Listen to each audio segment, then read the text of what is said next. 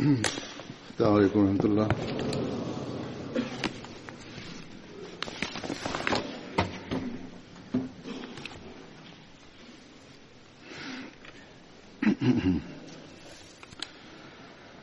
أشهد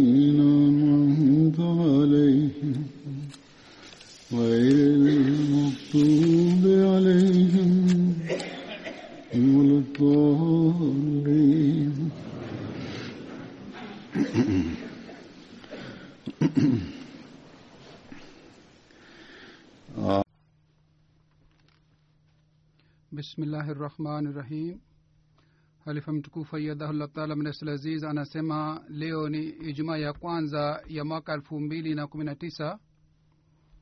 Kulingana na hii kwanza kabisa nataka kuwapongeza wanajumuia wote mwaka mpya mungu afanye mwaka huu uwe yenye, wenye baraka sana na mwaka huu utuletee mafanikio mengi sana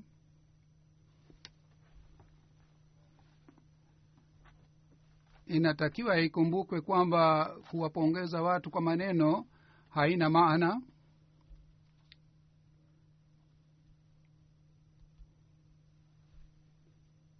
Wala kwa sababu ya kuwapongeza hatuwezi kupata ridhaa ya mwenyezi mungu.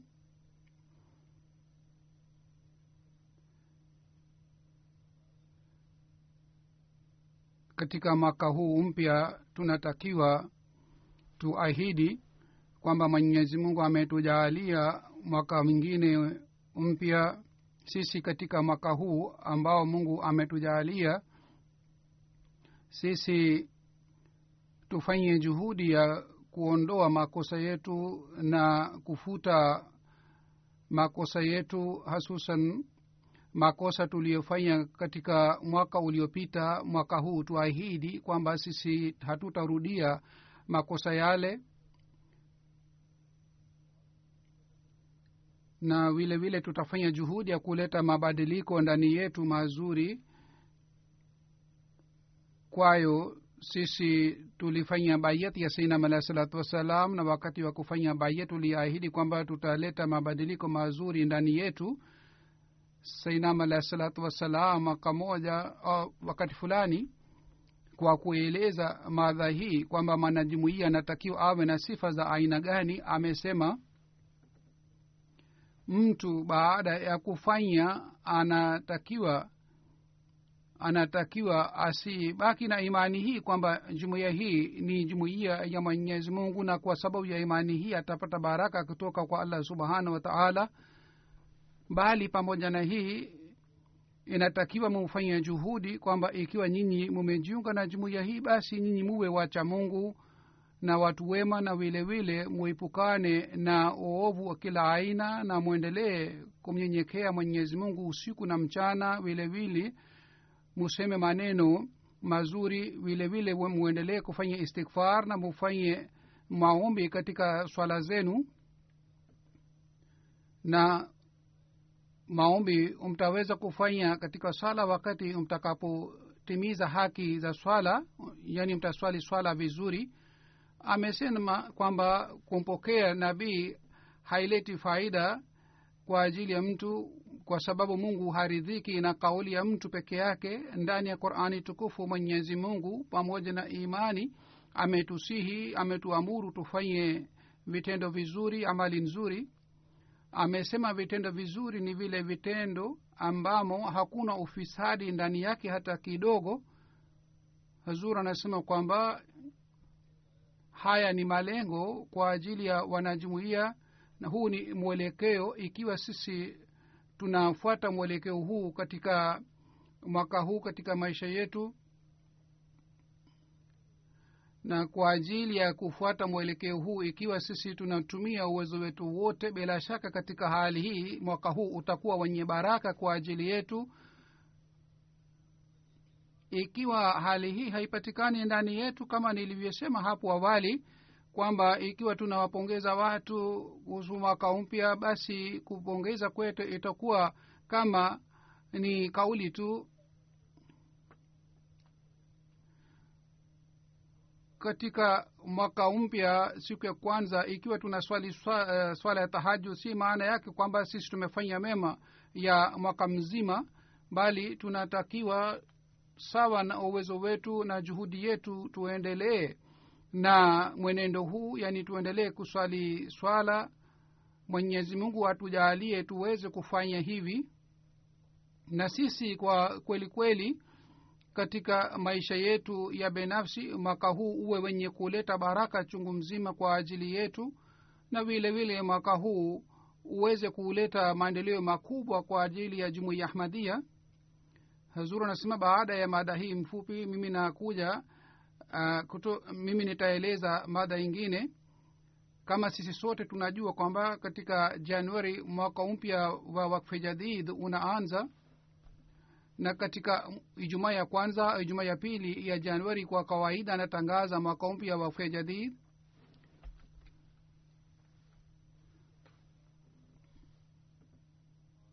kwa fadhila za mwenyezi mungu kutoa mali katika njia ya mwenyezi mungu ni mwenendo wa jumuiya sainam alah salatu wassalam. Na ilitakiwa iwe hivi kwamba waamini wawe na mwenendo huu kwa sababu katika zama hizi sawa na mafundisho qurani tukufu na sawa na hadithi za mtume muhammad salllahu alaihi waalihi wa sallam alitupatia ufahamu katika mwaka huu uh, katika zama hizi ndani ya qurani tukufu katika sehemu mbalimbali mwenyezi mungu ametukumbusha kwamba tutoe mali katika njia ya allah subhanahu wataala ikiwa ametukumbusha kwamba tutoe mali katika njia yake si maana yake mungu anahitaji mali yetu bali ikiwa sisi tunatoa mali katika njia ya mungu sisi tunafaidika na kwa kawaida kwa sababu ya kutoa mali katika njia ya mwenyezi mungu maendeleo ya jumuiya yanapatikana. Mwenyezi mungu anasema ndani ya qurani tukufu فاتقوا الله ما استطعتم واسمعوا وأطيعوا وأنفقوا خيرا لأنفسكم ومن يوق شح نفسه فأولئك هم المفلحون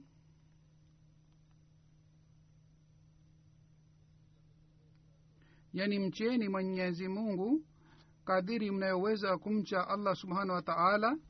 Na sikilizeni na mtini na mutoe katika njia ya allah kwa sababu kutoa katika njia ya allah ni heri kwa ajili yenu. Na wale ambao wanaokolewa katika bahili ya nafsi hao ndio ni wale waliofaulu. Kisha katika aya inayofuata mungu amesema in tukrizu llaha karzan hasanan yuzaifuhu lakum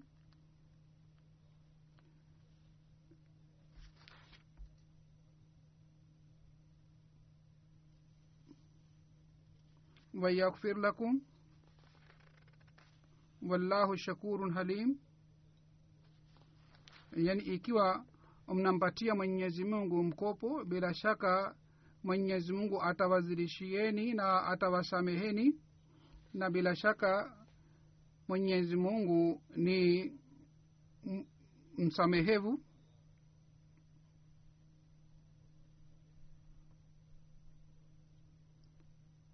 Basi mungu anamzidishia yule mtu ambaye anatoa katika njia yake kwa sababu ya kutoa mahali mtu anafaidika mwenyewe vile vile kutoa kwake inakuwa sababu ya kuleta maendeleo katika jamaat.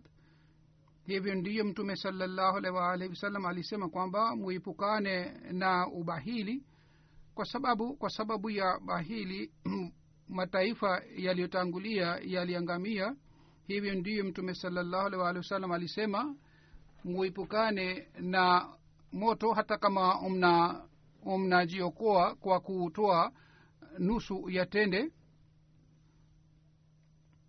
Maana yake ni kwamba kutoa mali katika njia ya mwenyezi mungu ni sababu ya kujiokoa katika moto. Basi ikiwa tunatoa katika njia ya mwenyezi mungu sisi wenyewe tunafaidika sinam alahi salatu wassalam kwa kutukumbusha kuhusu kutoa mali katika njia allah anasema hii haiwezekani kwa ajili yenu kwamba nyinyi mupende mali na vile vile mumpende mwenyezi mungu. Mnaweza kumpenda kitu kimoja basi mwenye bahati ni mwenye bahati ni yule mtu ambaye anampenda allah subhanahu wa taala ikiwa miongoni mwenu kwa kumpenda mwenyezi mungu anatoa katika njia yake basi mimi nina yakini kamili kwamba mungu atamzidishia mali yake zaidi kuliko watu wengine kwa sababu mali haiji yenyewe bali mali inatolewa na mwenyezi mungu. Basi yule mtu ambaye kwa ajili ya mwenyezi mungu anaotoa sehemu fulani ya mali yake lazima ataona mali yake itamzidishia lakini yule mtu ambaye anapenda mali yake na yeye hatoi mali katika njia ya mwenyezi mungu jinsi anayotakiwa atoe katika njia ya allah bila shaka yeye atakosa mali yake katika hali hii. Amesema msidhani kwamba mali inakuja kwa sababu ya juhudi yenu bali mali inakuja kwenu kwa fadhila za mwenyezi mungu. Wala msiwe na yakini imani hii kwamba kwa kutoa mali au kwa kutoa huduma fulani mnafanya ihsani juu ya mwenyezi mungu au mnafanya ihsani juu ya nabii wa mwenyezi mungu bali hii ni ihsani ya mungu kwamba ana wakumbusheni kuhusu uh, juhudi hii na kuhusu kujitolea. Basi kumbukeni kwamba kutoa kwenu ni kwa ajili ya kwa ajili ya heri yenu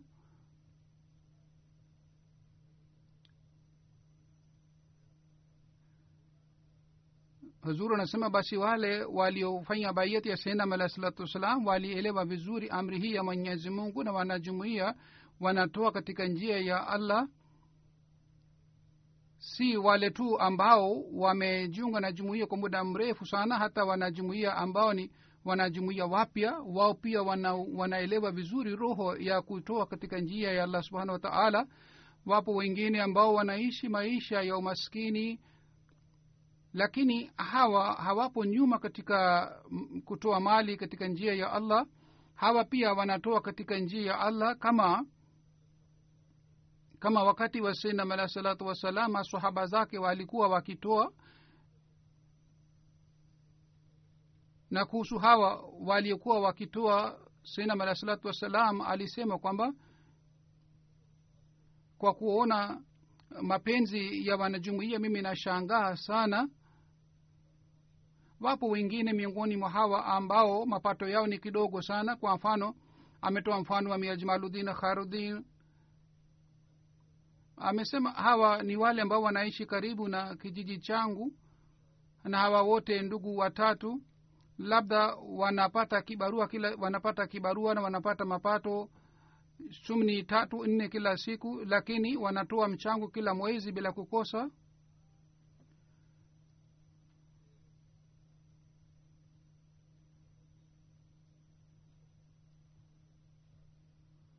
huzuru anasema kwamba hii ilikuwa hali ya kujitolea kwao na baraka yake ni kwamba vizazi vyao vinaishi maisha ya starehe. Huzuru anasema kwamba siku hizi pia tunakuta hali ya imani hii inapatikana siku hizi katika jamaat. Hata wale wanajumuia ambao wanaishi katika katika nchi za mbali sana maeneo mbalimbali wao pia wanakuwa na mifano ya aina hii hawa ni wanajumuia ambao walijiunga na jumuia baada ya sinama alah salatu wassalam baada ya kupita miaka mia moja. Wapo wengi ambao hawajawahi kukutana na halifa lakini hawa wanakuwa na mapenzi ya dini na utii wa uhalifa na vile vile wanakuwa na shauku ya kutimiza ahadi ya bayetu vile vile wanakuwa na shauku ya kutoa huduma ya dini kiasi hiki kwamba kwa kuona hali yao hii tunashangaa. Ikiwa sisi tunaona hali hii inayopatikana katika jamaat hali hii inatosha dalili ya kuthibitisha ukweli wa sainam alah salatu wassalam na hali hii haiwezi kupatikana bila msaada wa mwenyezi mungu.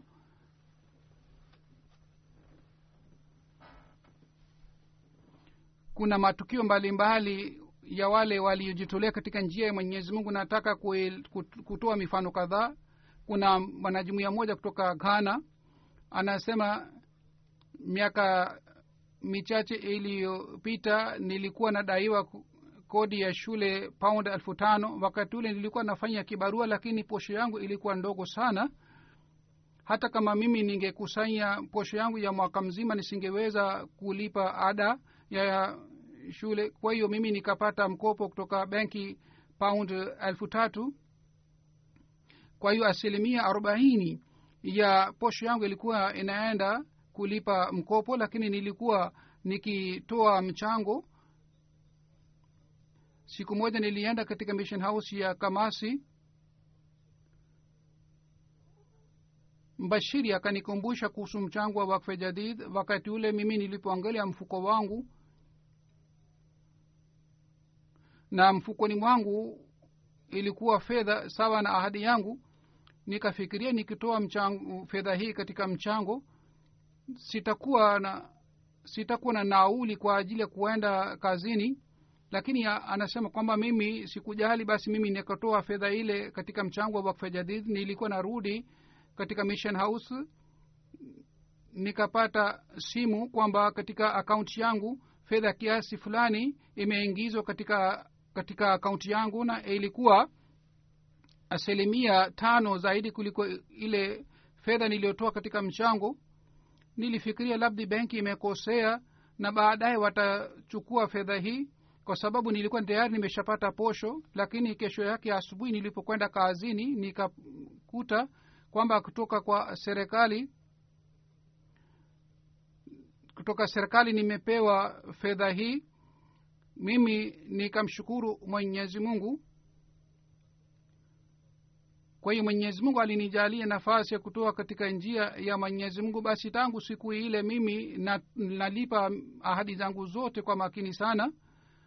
Wazuri anasema huyu bana anaishi katika nchi ya afrika. Hivyo ndivyo kutoka katika burkina faso ni nchi ambapo watu wanaongea lugha ya kifaransa. Kutoka bobo jelaso bashiri anaandika kwamba hadhi moja ambaye ni mwanajumuiya mpya. Tangu muda fulani alikuwa na amepata maradhi ya akili na alikuwa akitumia dawa ya usingizi. Na kwa sababu yake hii presha yake ilizidi sana. Siku moja akaja mission house akasema anataka kulipa mchango wa tahrika jadid na wakfa jadid bashiri akamwambia kwamba wewe unaweza kutoa mchango sawa na uwezo wako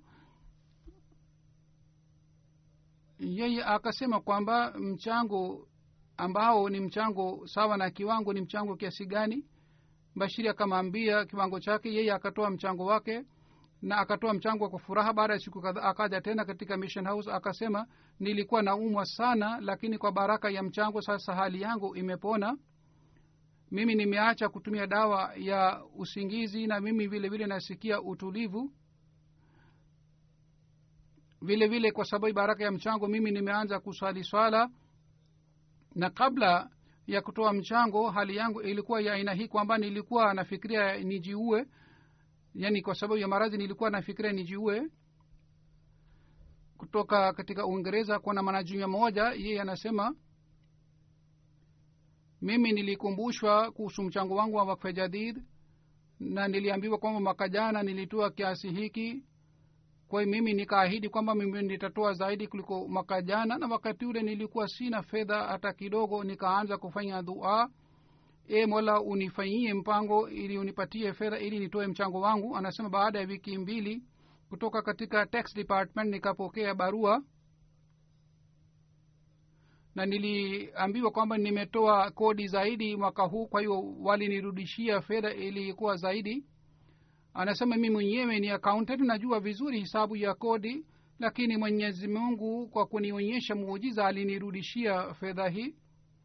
Na sawa na maoni yangu kodi nilitoa ilikuwa sawa na mapato yangu lakini nilirudishiwa fedha. Baada ya siku kadhaa mwenyekiti akanipigia simu tena na akaniambia kwamba mwaka jana ulitoa fedha kiasi hiki kwa hivyo mimi nikasema nitatoa zaidi kuliko mwaka jana. Wakati ule nilikuwa sina fedha anasema wakati wa tarika jadid mungu alinirudishia kodi. Sasa mimi siona, sioni njia yoyote ya kutoa uh, kulipa wakfa jadid. Lakini baada ya wiki moja nilipokuwa naangalia karatasi nikakuta kuna bili moja pamoja na bili ilikuwa oferi kutoka company. Nilipopiga simu nilisema nipewe card prepaid card, uh, card kwa hivyo ile kad iliyotumiwa kwangu fedha iliyokuwa katika kad ile ilikuwa zaidi kuliko mchango wangu wa tawakfe jadid zuru anasema kwamba mifano ya aina hii inapatikana katika afrika na katika katika hapa pia hasusan wale watu ambao wanataka kutoa mchango ni halisi mungu anawaonyesha nishani hii. Bashar sahib kutoka burkina faso anasema katika mkoa wa boromoro bana kone hadhim sahib ambaye ni mwanajumuiya mpya alikumbushwa kuhusu mchango mchango na yeye alikuwa akimpatia mchango mashehe zamani lakini baada ya kujiunga na jumuiya yeye akatoa mchango katika jumuiya. Baba yake alipojua ametoa mchango katika jumuiya akamkasirikia na akampatia shamba kiasi fulani na akamtenga. Aka anasema katika shamba ile niliyopewa kutoka kwa baba mungu alinipatia mavuno sana. Na watu wengine mavuno yao yaliharibika lakini shamba lake lilileta mavuno zaidi kuliko watu wengine wote. Hata yeye alimsaidia baba yake kwa ajili ya kulima shamba shamba. Na baba yake pia akapata mavuno mazuri baba yake akasema kwamba wewe umepata baraka hii kwa sababu umetoa mchango katika jumuiya yako. Bila shaka amesema hayo pia jumuiya yako. Ni kweli uendelee kushika vizuri jumuiya yako. Mimi nina matatizo mengi siwezi kumwacha shehe wangu siwezi kupokea jumuiya lakini wewe ushike jumuiya vizuri sana. Bila shaka jumuiya yako ni jumuiya ya mwenyezi mungu. Kwa hiyo huyu bwana ametoa mchango mara mbili zaidi kuliko mwaka jana kutoka gambia katika kijiji fulani wapinzani wa jumuiya walijaribu kuwapoteza wanajumuiya wapya na wakadai kwamba wamewapoteza wanajumuiya wote wapya katika imani yao. Mwanajumuiya mmoja akamwambia mwalimu kwamba kwamba wapinzani wanafanya upinzani lakini upinzani wao unafanya kazi kama mbolea kwa sababu kabla ya upinzani nilikuwa si mwanajumuiya mzuri lakini sasa mimi natoa mchango wa tarika jadid na wakfa jadid na, na vile pamoja na upinzani mimi nimejiunga mpango wa wasiat pia. Zuru anasema upinzani huu umewazidisha wanajumuia katika imani katika gina kunakiri bana moja aitwaye akubi saheb yeye anasema bashiri mkuu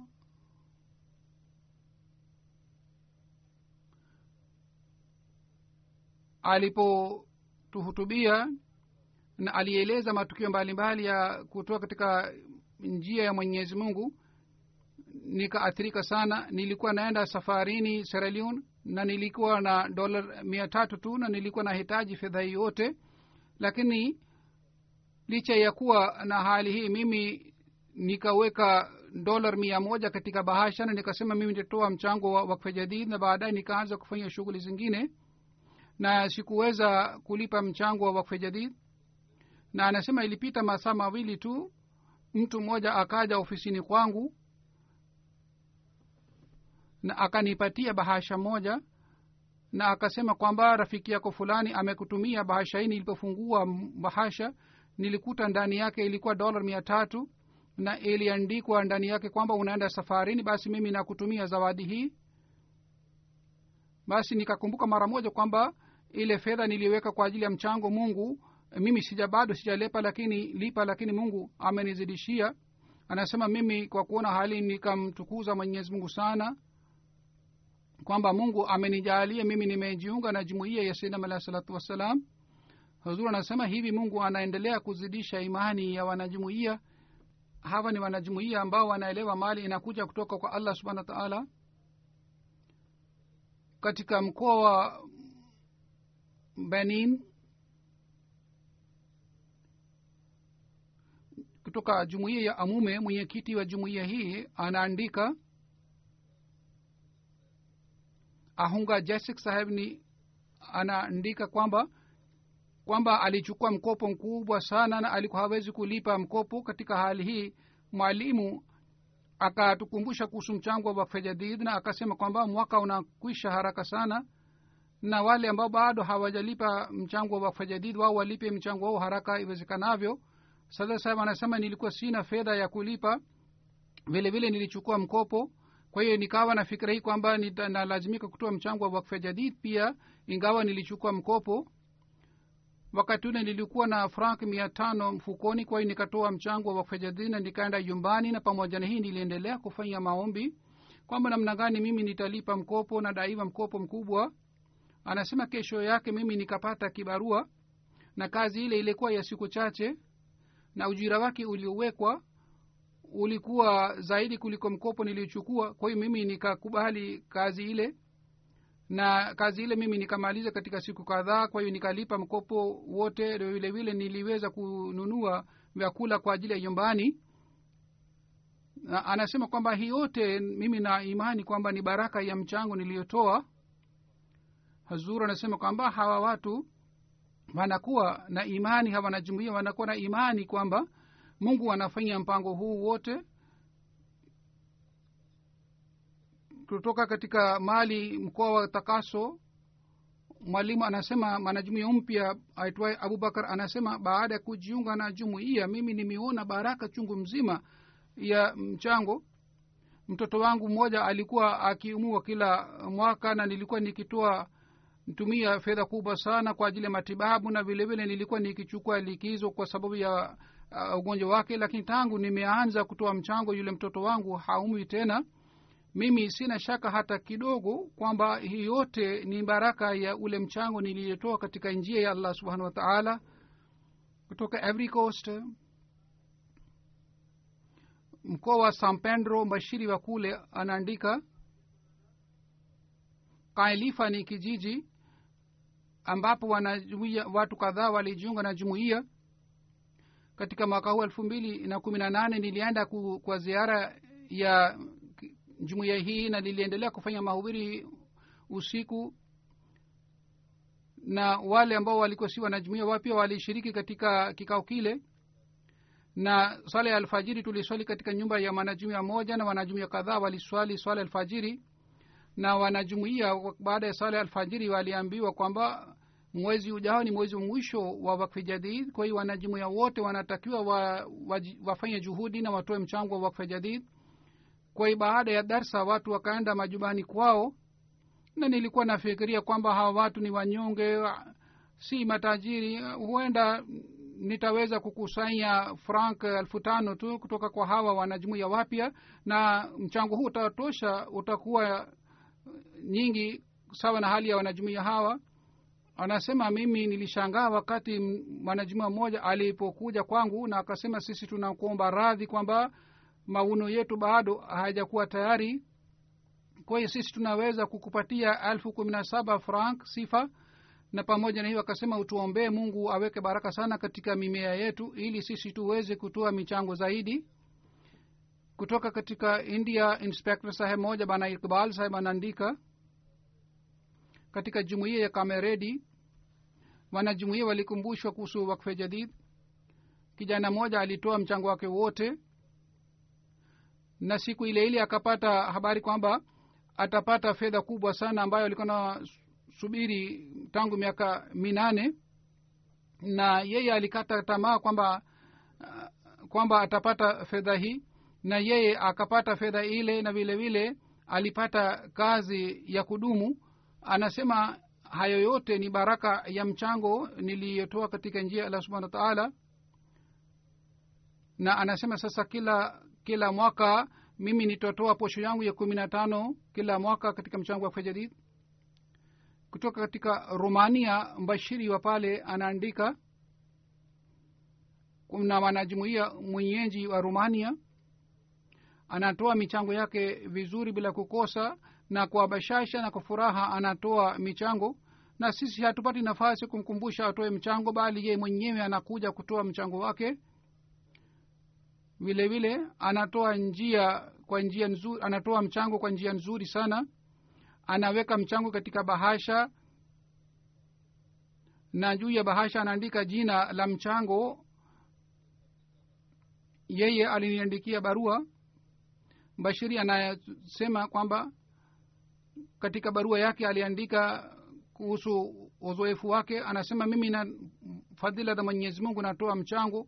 Tangu mimi natoa mchango mimi nimeshuhudia kwamba kwa sababu ya kutoa mchango wateja idadi yao imeongezeka sana upande mmoja mimi natoa mchango katika njia ya mwenyezi mungu na upande mwingine mungu ananipatia fedha ile ile niliyotoa hata ananizidishia. Sasa kwa sababu baraka ya mchango wateja wengi wananijia. Hazur anasema kwamba hawa ni wanajumuia ambao katika nchi hizi za ulaya ambapo watu wanaelekea dunia lakini wao walipojiunga na jumuiya hawa walishuhudia fadhila za mwenyezi mungu na waliposhuhudia fadhila na baraka za mungu imani yao iliimarika. Kutoka india bana moja aitwaye salim saheb ambaye ni inspector anasema mwanajumuia moja ambaye ni teacher katika private school yeye alikumbushwa kuhusu mchango wa wakfe jadid na aliambiwa kwamba sawa na posho yako inatakiwa utoe mchango wa elfu tano. Akasema mimi ni mwalimu wa shule ndogo. Mimi siwezi kutoa mchango kiasi hiki. Lakini akasema mungu atakupatia nafasi uahidi na mwaka huu tulipokwenda tena kukutana naye yeye alikuwa amekaa katika kiti cha principal na akasema baraka ya mchango ni kiasi hiki kwamba mimi nimenunua shule hii. Yeye akaambiwa kwamba unatakiwa uongeze ahadi yako ili mwenyezi mungu akujalie uweze kununua shule zaidi. Akasema tayari mimi nina mpango wa kununua shule ingine na sasa hivi mwenye shule amenipigia simu kwamba mimi nichukue funguo wa shule na anasema sasa mimi nina shule nne na zamani alikuwa na shule ya bati lakini sasa ana ana shule moja ambayo ni ghorofa na sehemu moja ame ametoa kwa ajili ya kusali swala. Anasema baraka yote imepatikana kwa sababu ya kutoa katika njia ya allah subhanahu wa taala. Amir saheb wa liberia anasema katika desemba timu yetu ilifika katika kijiji fulani na kijiji hiki si mbali sana kutoka mji lakini wao hawana maendeleo ya kidunia hata barabara imevunjika. Hata daraja pia imetengenezwa na kutumia mbao. Baada ya swala tukaanza kufanya mahubiri tuliwafikisha watu ujumbe wa sendam alah salatu wassalam na tulieleza malengo ya jumuiya. Mzee mmoja katika kijiji kile aitwaye bana usman usman kamara akainuka na akaanza kueleza ndoto yake akasema mimi niliona hivi karibuni kwamba bingu imeanguka na maafa yametokea na katika hali hii gari moja inasimama barabarani ndani yake watu weupe wamekaa na wanatuita kwama njoni hapa sisi tutawapatieni usalama. Na baada ya nikaamka na nikaanza kufikiria kwamba hii ni ndoto ya aina gani na maana yake ni nini. Lakini baada ya kuja kweni mimi nimeelewa maana ya ndoto yangu ni nini. Akasema mimi ni mzee sana lakini mara ya kwanza katika maisha yangu mimi nimeona watu weupe katika kijiji changu ambao wanafanya mahubiri ya islam. Kwa hiyo watu wote walikuwa pale wakaamua watajiunga na jumuiya wakafanya bayat. Na wao wakaambiwa kwamba mnatakiwa mtoe njia uh, katika njia ya allah subhanahu wa taala. Na wao walipokumbushwa kuhusu mchango hawa wanajumuia wapya wakatoa mchango na sasa wanajumuia wanaendelea kuzidi katika imani na ikhlas. Sasa lajina wa canada anasema nilipokwenda kuzuru jamaat moja mama moja akaniambia kwamba binti yake amepewa zawadi dola themanini na anataka kununua kitu chochote. Lakini yule binti alipokumbushwa kuhusu mchango wa wakfa jadid akatoa themanini dola katika mchango wa wakfejadid anasema mungu alimjalia kiasi hiki kwamba alishika nafasi ya kwanza katika shule na akapewa zawadi dolar mia tatu. Kwa sababu ya tukio hili imani yule binti iliimarika sana.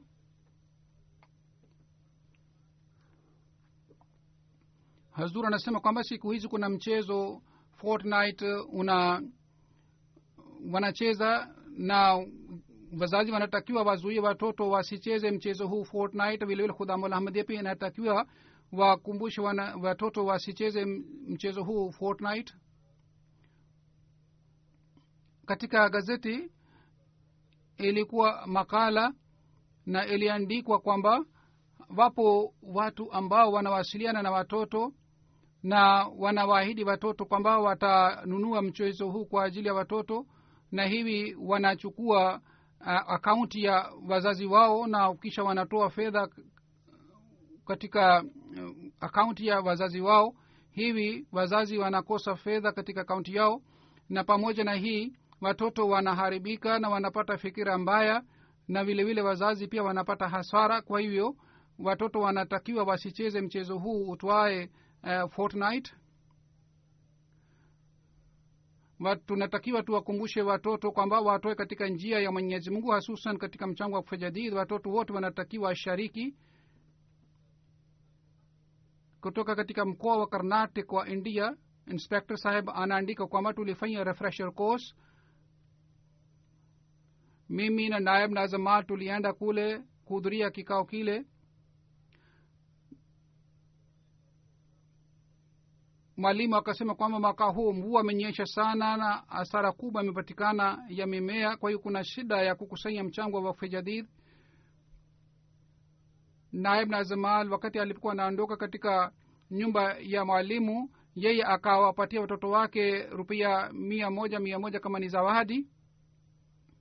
Anasema mara ya tena nilipokwenda kumtembelea mwalimu wale watoto ambao walipewa zawadi wakatoa fedha ile katika mchango wa wakfa na wakasema kwa sababu mfuriko unapatikana katika kerala kerala na hatuna fedha ingine kwa hiyo mupokee fedha hii ambayo tulipewa kama ni zawadi. Kwa hiyo hawa watoto ingawa ni wadogo lakini wanajua umuhimu wa mchango. Hazuru anasema katika uingereza kuna mwanamke mmoja anasema elfu mbili na kumi nilijiunga na jumuiya mimi kwa sababu kujiunga na jumuiya nilifukuzwa nyumbani kwangu wakati huu nilikuwa sina kazi yoyote. Nilikuwa naona haya kwamba mimi siwezi kutoa mchango. Ilhali huzuru anasema kwamba mwaka wa kwanza si lazima wanajuma wapya watoe mchango lakini anasema yeye akaahidi kwamba nikipata ni kazi nitatoa mchango na nitatoa mchango tangu siku nimejiunga na jumuiya kwa hiyo baada ya siku kadhaa nikapata kazi nikaanza kutoa mchango kwa sababu ya baraka ya mchango kwa fadhila za mwenyezi mungu katika mwaka moja mara tatu nyongeza ilipatikana katika posho yangu.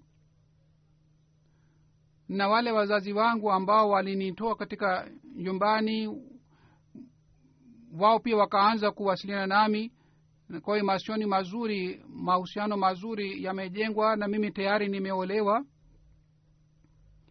Anasema baraka hii yote ilipatikana kwa sababu ya kutoa mchango katika njia ya allah kutoka liberia kutoka katika county cape town. Mwalimu pale anasema tuliwakumbusha wanajumuia ya jumuia fulani kuhusu mchango wa wakfa jadid. Mosokomara ni moso ni mwanamke mmoja ambaye akasema wakati mulipokuwa mnatukumbusha kuhusu baraka ya mchango watu wengine walikuwa wanatoa mchango lakini ilikuwa sina kitu chochote kwa ajili ya kutoa kwa sikuweza kutoa mchango.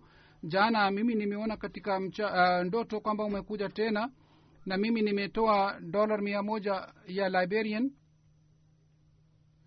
Asubuhi nilipoamka nilikuwa shangaa mimi sina kitu chochote kwa ajili ya kutoa mchango namna gani nilitoa mchango lakini fadhila za mwenyezi mungu ilipatikana kiasi hiki kwamba mtu mmoja akaja na akanipatia dolar mia tano ya liberia na akasema kwamba mtoto wangu amenitumia fedha hii.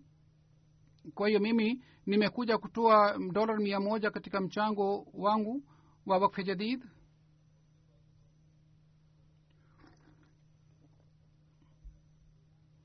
Hazur anasema kwamba wanawake mara nyingi wanatoa zaidi kuliko wanaume na wao wanaelewa umuhimu wa mchango zaidi kuliko wanaume. Kutoka gini kuna kori bana abubakar saheb anaandika ambaye ni mwenyekiti wa jumuiya moja na yeye ni mkulima anasema baada ya kujiunga na jumuiya wabashiri na waalimu walikuwa wakinikumbusha kuhusu mchango wa wakfejadini na nilikuwa nikitoa kidogo lakini mke wangu alikuwa anaelewa vizuri muhimu wa changa, chanda mchango na alikuwa akitoa mchango bila kukosa na alikuwa akinikumbusha pia. Na mimi nilikuwa nikimwambia kwamba tutakapotajirika tutatoa mchango. Anasema tutatajirika wakati sisi tutatimiza haki ya allah subhanahu wataala hivi mke wangu alikuwa akinilazimisha ili ni, nitoe katika njia ya allah. Kwa nikaanza kutoa mchango na nilipoanza kutoa mchango sawa na kiwango basi nikaona fadhila za mwenyezi mungu zilipatikana kama mvua. Wale watu ambao walichukua stashahada ya kilimo wao hawakupata mavuno. Kama mimi nimepata mimi sina stashahada. Sasa mimi navuna na, na mimi sileti uh, mavuno nyumbani mpaka nitoe mchango wote, wote kabla ya kuleta mavuno nyumbani. Kutoka Ivory Coast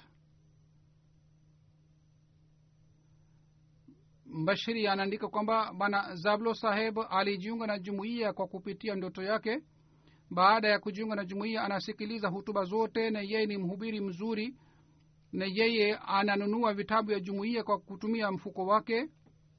Yeye alikuwa akifanya kazi hotelini na alikuwa katika cheo nzuri lakini sasa alikosa kazi lakini sasa mke wake, mke wake anachukua anafanya matumizi yote ya nyumbani akanipigia simu na akasema mimi natuma frank elfu thelathini mchango wa wakfa jadid nikamwambia kwamba hali yako ya kifedha siyo nzuri. Unaweza kutoa kidogo kuliko elfu thelathini. Na hivyo ndivyo kuna mchango wa jalsa salana pia.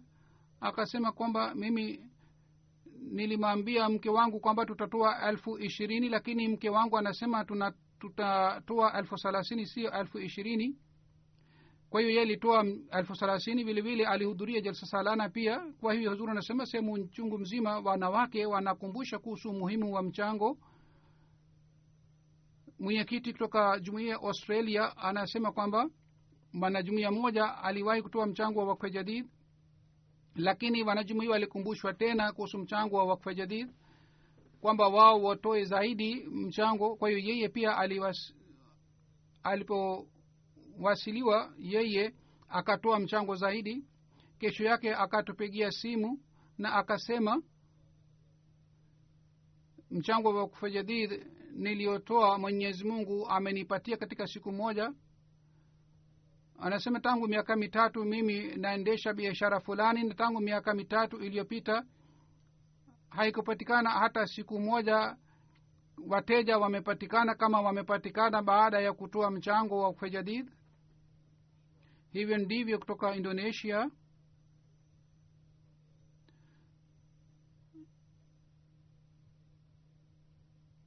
Kuna tukio la kushangaa sana. Mwanajumuia mpya ambaye alijiunga na jumuia elfu mbili na kumi na sita yeye alipata upinzani kutoka kwa familia baada ya kujiunga na jumuia hata yeye alipigwa na wanafamilia na walimlazimisha aache jumuiya na wakapiga marufuku yeye haruhusiwi kukutana na bashiri lakini aliendelea kukutana na wabashiri kwa kuficha. Bashiri akamwambiwa kwamba kwamba baada ya kujiunga na jumuiya usumbufu huu anapatikana anasema mimi nipo tayari kujitolea hata kama mimi napata upinzani wa aina gani. Vile vile aliambiwa kuhusu umuhimu wa mchango. Baada ya mwezi moja yani baada ya kujiunga na jumuiya katika mwezi moja alianza kutoa mchango alikuwa hapati kazi lakini alipokuwa akipata kibarua alikuwa akifanya kibarua ndogo ndogo na alikuwa akitoa mchango na usiku alikuwa akija mission house na yeye alikuwa akija mission house kwa kujificha ili watu wasiwezi kumwona lakini yeye aliendelea kuja mission house na vilevile aliendelea kutoa, mchango bila kukosa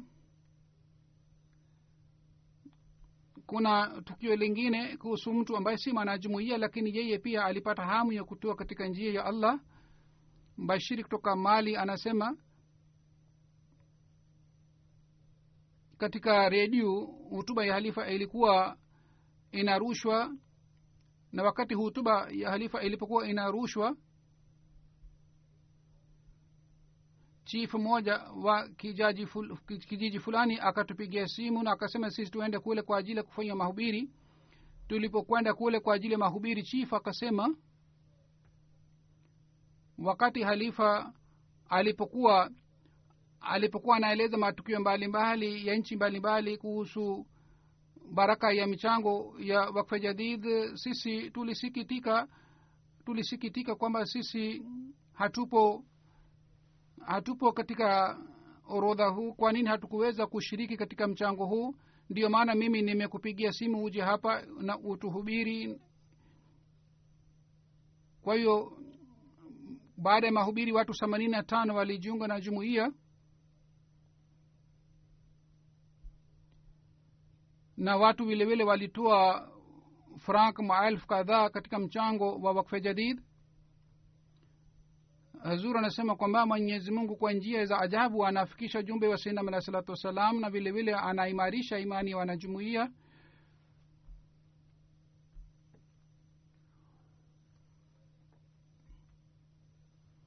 kutoka benin bashiri anaandika katika mkoa wa lekosa wanajumuia walikumbushwa kuhusu mchango na baadaye tulikuwa na jalsa ya mkoa wanajumuia walikumbushwa wahudhurie jalsa salana. Bana ghafar saheb akaja akasema mimi nilikusanya nauli kwa ajili ya kudhuri jalsa lakini sasa mchango pia ni muhimu niambie nifanye nini? Nikamwambia kwamba yeye ahudhurie jalsa salana mungu atamjaalia fadhila zake mchango ataweza kutoa baadaye. Kwa hiyo wakati wa jalsa alipokutana nami akanipatia fedha kiasi fulani akasema kwamba pokea mchango wangu. Anasema mii nikamwambia katibu wa fedha kwamba mkatia risiti. Katibu wa fedha akasema kwamba kwamba ghafar ametoa fedha aliyoweka kwa ajili ya nauli ya jalsa salana na yeye amekuja kuhudhuria jalsa salana kwa miguu pamoja na familia yake na fedha aliyoweka kwa ajili ya nauli ametoa katika mchango wa wakfe jadid hazur anasema hawa ni watu ambao mwenyezi mungu amempatia sinam alahi salatu wassalam ambao wana wanamsikiliza mtume muhammad saa salam na sinam alahi salatu wassalam na hivi wanatakasa nafsi zao na wanakuwa tayari kujitolea katika njia ya mwenyezi mungu. Kwa hakika hao ndio ni wale watu ambao kwa kweli kweli wanatimiza haki ya bayati yao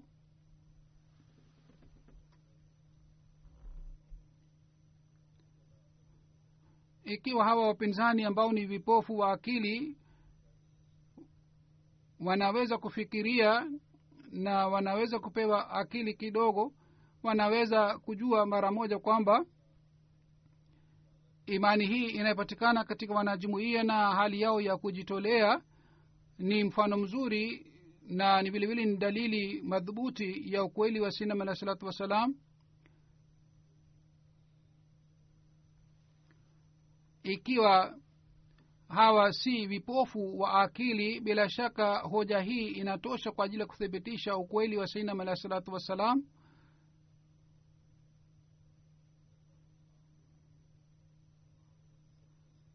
Sainam alahi salatu wassalam ambaye alikuja kwa ajili ya kuuisha mafundisho ya mtume muhammad salllahu alaihi waalihi wasallam ikiwa waislamu wanapata akili na lao mungu awapatie akili hawa waislamu ikiwa wanapata akili katika hali hii basi islam insha allah taala itaenea duniani kote na itapata ushindi duniani kote. Na fedheha inayopatikana siku hizi ya waislamu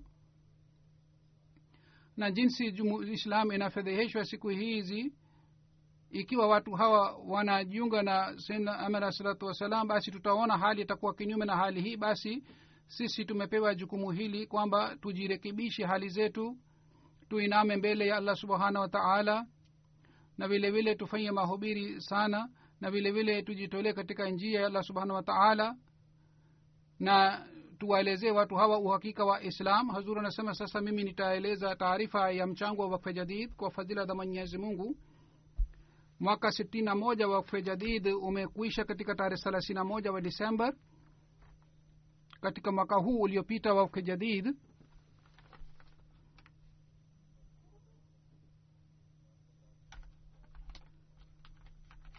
jumuiya ahmadia imetoa laki tisina na mwaka huu mchango ulikuwa zaidi laki mbili na pakistan imeshika nafasi ya kwanza na baada ya pakistan nchi nchi, nchi zilizoshika nafasi mbalimbali uingereza ni ya, ya kwanza. Katika tahrika jadid germany ilishika nafasi na mirsab alisema katika wakfa jadid tutashika nafasi ya kwanza. Kwa hivyo uingereza umeshika nafasi ya kwanza mwenyezi mungu awazidishie imani ya wanajumuia wote waliotoa mchango wa wakfa jadid na mungu awajalie waweze kupata uh, kutoa mchango zaidi. Kisha ni germany na amerika na canada. Huzuri anasema nataka kusema kuhusu marekani kwamba kuna tofauti ndogo katika amerika na na canada.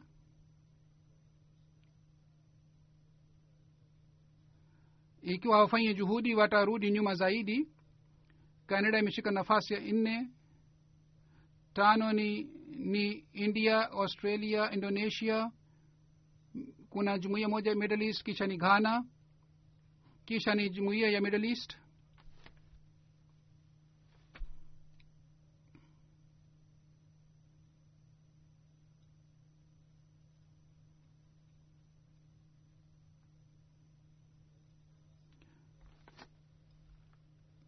amerika imeshika nafasi ya kwanza katika mchango kwa kila kichwa.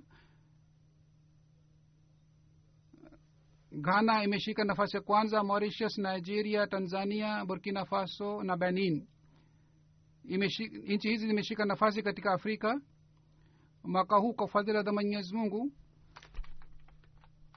laki kumi na saba elfu ishirini na tano ni watuaji wa mchango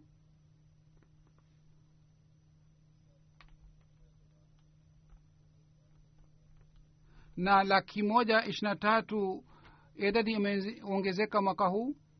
Niger imefanya kazi nzuri seraliu nigeria cameroon benin gambia congo kinshasa tanzania liberia na senegal. Hizi ni nchi ambazo zimefanya kazi nzuri katika kuongeza idadi ya watoaji. Katika wakfe jadidi inakuwa mchango wa eh, watoto na watu wazima hususan katika pakistan na canada pia mpango huu unapatikana. Jumuiya tatu ya pakistani lahor rabwa na kisha ni karachi. Na wilaya iliyoshika nafasi ya kwanza ni sialkot islamabad faisalabad rawalpindi sargodha gujrawala multan hyderabad mirpur khas na dera ghazi khan hizi ni wilaya zilizoshika nafasi katika makusanyo ya mchango wa wakfe jadid upande wa ofisi ya watoto jumuiya tatu ya pakistani lahor karachi na tatu ni rabwa. Na katika mchango wa watoto wilaya zilizoshika nafasi ni islamabad sialkot rawalpindi sargodha gujrawala hyderabad dera ghazi khan shekhupura umarkot na nankana saheb makusanyo katika makusanyo jumuiya kumi za uingereza ni wester park masjid fazal birmingham south gillingham birmingham west islamabad hayes bradford north new malden na glasgow. Na mikoa iliyoshika nafasi ni london ni, imeshika nafasi ya kwanza kisha ni midland north east na middlesex region imeshika nafasi ya tano na katika mchango wa watoto mm, jumuiya za uingereza bradford south nambari ya kwanza glasgow rohampton islamabad rohampton rohampton mitcham park battersea mosque west hizi ni jumuiya zilizoshika nafasi katika makusanyo mchango wa watoto katika germany hamburg frankfurt wiesbaden morfielden detsenbach hizi ni mikoa zilizoshika nafasi katika makusanyo wa mchango wa wakfa jadid katika nchi ya germany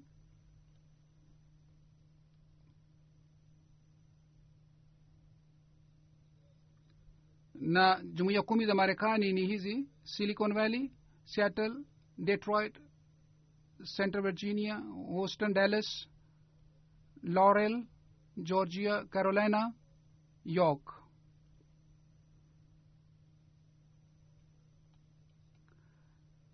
Na mikoa ya canada kumi calgary peace village vancouver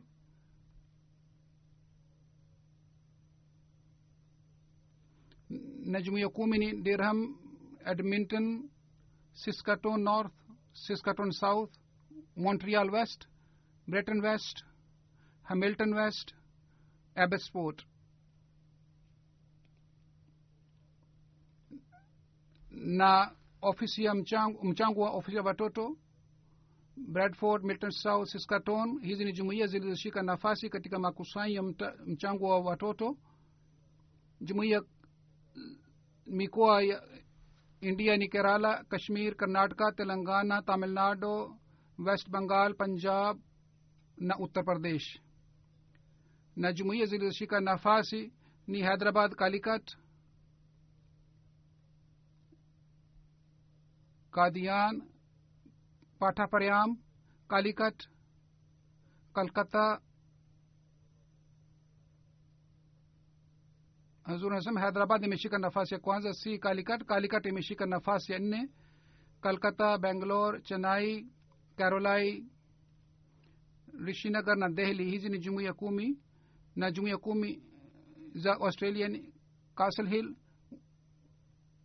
melbourne berwick marsden park brisbane adelaide south brisbane logan canberra na Brampton, Burhampton na mchango wa wakfa jadid ya watoto Adelaide South, Melbourne, Melbourne Berwick, Brisbane South, Marsden Park, Castle Hill.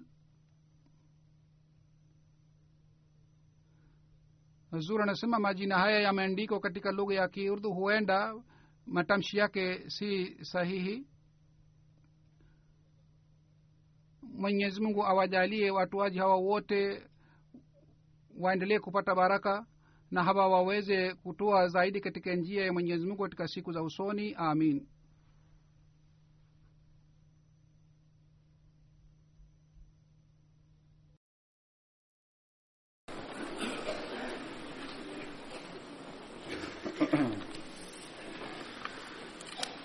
الحمد لله الحمد لله نحمده ونستعينه ونستغفره ونؤمن به ونتوكل عليه ونعوذ بالله من شرور أنفسنا ومن سيئات أعمالنا. من يهده الله فلا مضل له ومن يضل فلا هادي له. ونشهد أن لا إله إلا الله. ونشهد أن محمدا عبده ورسوله. عباد الله رحمكم الله. إن الله يأمر بالعدل واللسان وإيتاء ذي القربى وينهى عن الفحشاء والمنكر والبغي يعظكم لعلكم تذكرون. اذكروا الله يذكركم وادعوه يستجب لكم ولذكر الله أكبر.